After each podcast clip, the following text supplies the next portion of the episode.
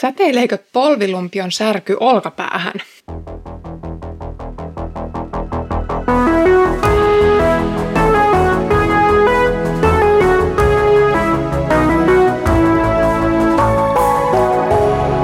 Kirjoitusten pauloissa.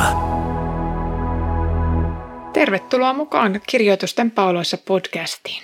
Minun nimeni on Iida ja tutkin kanssasi yhdessä ensimmäistä Pietarin kirjettä. Edellisellä kerroilla on nähty lukuisia kertoja, kuinka usko aiheuttaa kärsimystä ja hankaluuksia kristityn elämässä. Pietari pitää näitä luonnollisena osana kristityn vaelluksesta, koska kärsimyksissään kristitty vain seuraa Herran esimerkkiä. Tänään tarkastellaan toista kristillisen uskon keskeistä teemaa, rakkautta ja sitä, kuinka sen tulisi ilmetä seurakunnassa. Kaiken loppu on lähellä. Olkaa siis ymmärtäväiset ja raittiit voidaksenne rukoilla. Ennen kaikkea pysykää kestävinä keskinäisessä rakkaudessanne, sillä rakkaus peittää paljotkin synnit. Olkaa nurkumatta vieraan varaisia toinen toisillenne. Palvelkaa kukin toistanne sillä armolahjalla, jonka olette saaneet Jumalan moninaisen armon hyvin haltioina.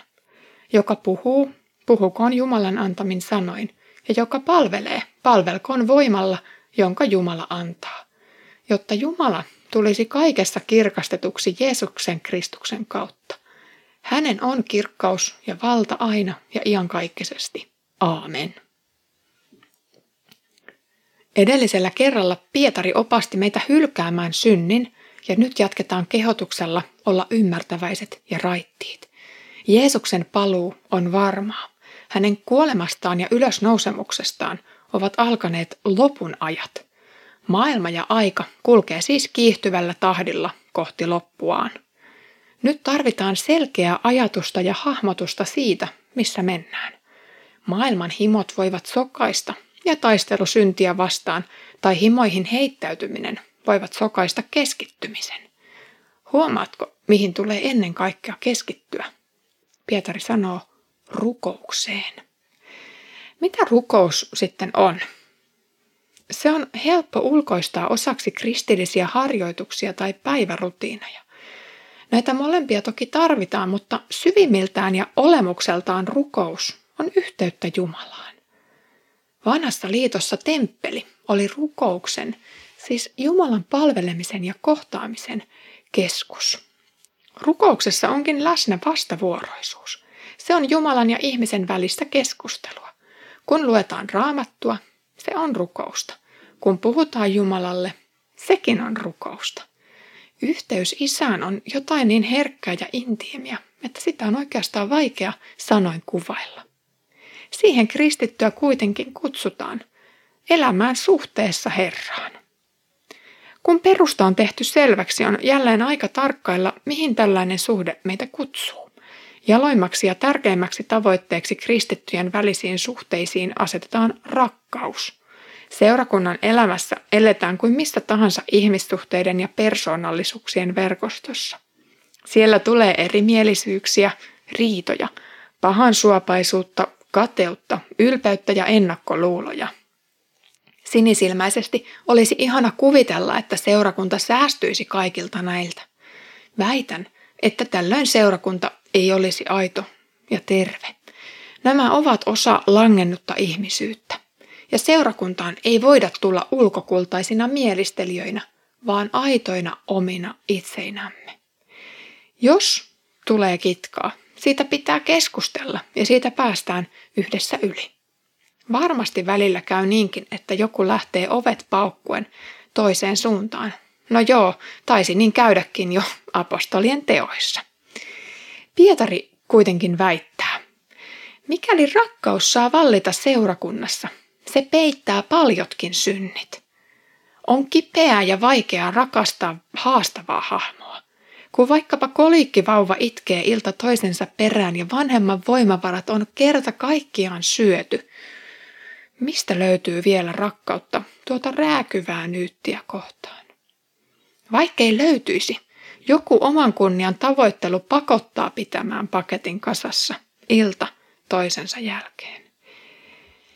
Etäisemmissä suhteissa, kuten vaikkapa työyhteisössä, on helpompi väistellä tällaista hankalaa heppua. Se on ehkä ihan ok, mutta seurakunnassa eletään siskoina ja veljinä osana suurta kokonaisuutta. Siellä ei voida ohittaa rakkauden, aitouden ja rehellisyyden vaatimusta. Se onkin kärsimyksen ohella keskeinen osa kristillistä uskoa. Miten rakkauden tulisi sitten näkyä käytännössä seurakunnan arjessa? Pietari alkaakin luetella armolahjoja ja palvelutehtäviä. Puhutaan vieraanvaraisuudesta, palvelemisesta ja puhumisesta. Usein armolahjoja käsitellessä keskitytään siihen, että niiden avulla Jumala rakentaa seurakuntaa. Ne ovat hengelliseksi rakentumiseksi. Pietari tuntuu ottavan toisen, joskin tähän sopivan näkökulman. Nämä ovat työkaluja, kun Jeesuksen omat rakastavat toisiaan. Rakkaus, kärsivällisyys ja palvelualttius ovatkin erinomaisia keinoja luoda yhteyttä toisiin ihmisiin ja rakentaa siten suurempaa kokonaisuutta.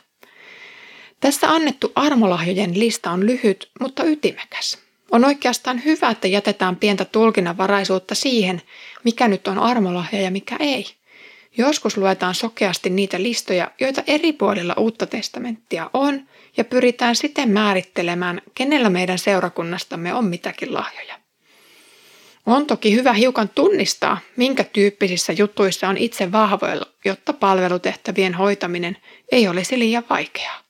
Seurakunnan ilmoitustaululle ei kuitenkaan välttämättä tarvita listaa siitä, ketkä täällä profetoivat ja ketkä puhuvat kielillä. Jumalan pyhä henki nimittäin jakaa lahjat parhaan näkemyksensä mukaan. Lahjat toimivat kristittyjen välisissä suhteissa. Niiden avulla rakastetaan ja rakennetaan. Ne ovat joskus sanoja ja joskus tekoja. Niiden kautta tulee kohdatuksi ja kuulluksi tulemisen tunne sekä kokemus arvokkuudesta. Jumala toimii itse niiden kautta. Hän itse kohtaa, kuuntelee ja rakastaa palvelijoidensa avulla.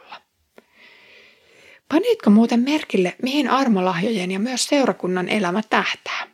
Minun uskoni rakentuminen ja vahvistuminen ja säilyminen ei olekaan tämän keskiössä, vaan Jumalan kunnia. Jumala antaa nämä lahjat, jotta Jumala tulisi kaikessa kirkastetuksi. Hänen on kirkkausvalta aina ja iankaikkisesti. Armolahjoilla siis tuodaan kunniaa Jumalalle. Se, että seurakunta rakastaa, tuo kunniaa Jumalalle. Se, että joku profetoi, tuo kunniaa Jumalalle. Se, että joku palvelee ja tulee ennen muiden saapumista sulattamaan pullaa pakkasesta, tuo kunniaa Jumalalle. Se, että joku avaa kotinsa yösijaa tarvitsevalle, sekin tuo kunniaa Jumalalle. Mutta miten? Kerron esimerkin. Kun sain kerran majapaikassa pitkän päivän jälkeen lahjaksi uudet villasukat, koin suurta Jumalan rakkautta ja huolenpitoa. Kiitin totta kai sukkien antajaa vuolaasti ja henkilökohtaisesti, mutta niiden sukkien kautta ajattelin, ettei hän olisi varmaankaan tehnyt niitä ilman Jumalan antamaa rakkautta ja palvelualttiutta. Niinpä kiitin myös Jumalaa ja kunnia meni hänelle. Tästä tilanteesta on kulunut jo useita vuosia, mutta edelleen ajattelen tätä henkilöä ja aina ajoittain rukoilen hänen puolestaan.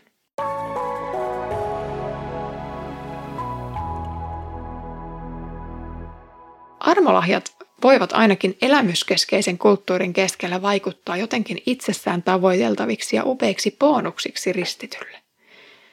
Niiden tarkoitus ei ole kuitenkaan antaa lisäboostia uskonvaellukseen – vaan ne on tarkoitettu luonnolliseksi osaksi seurakunnan elämää.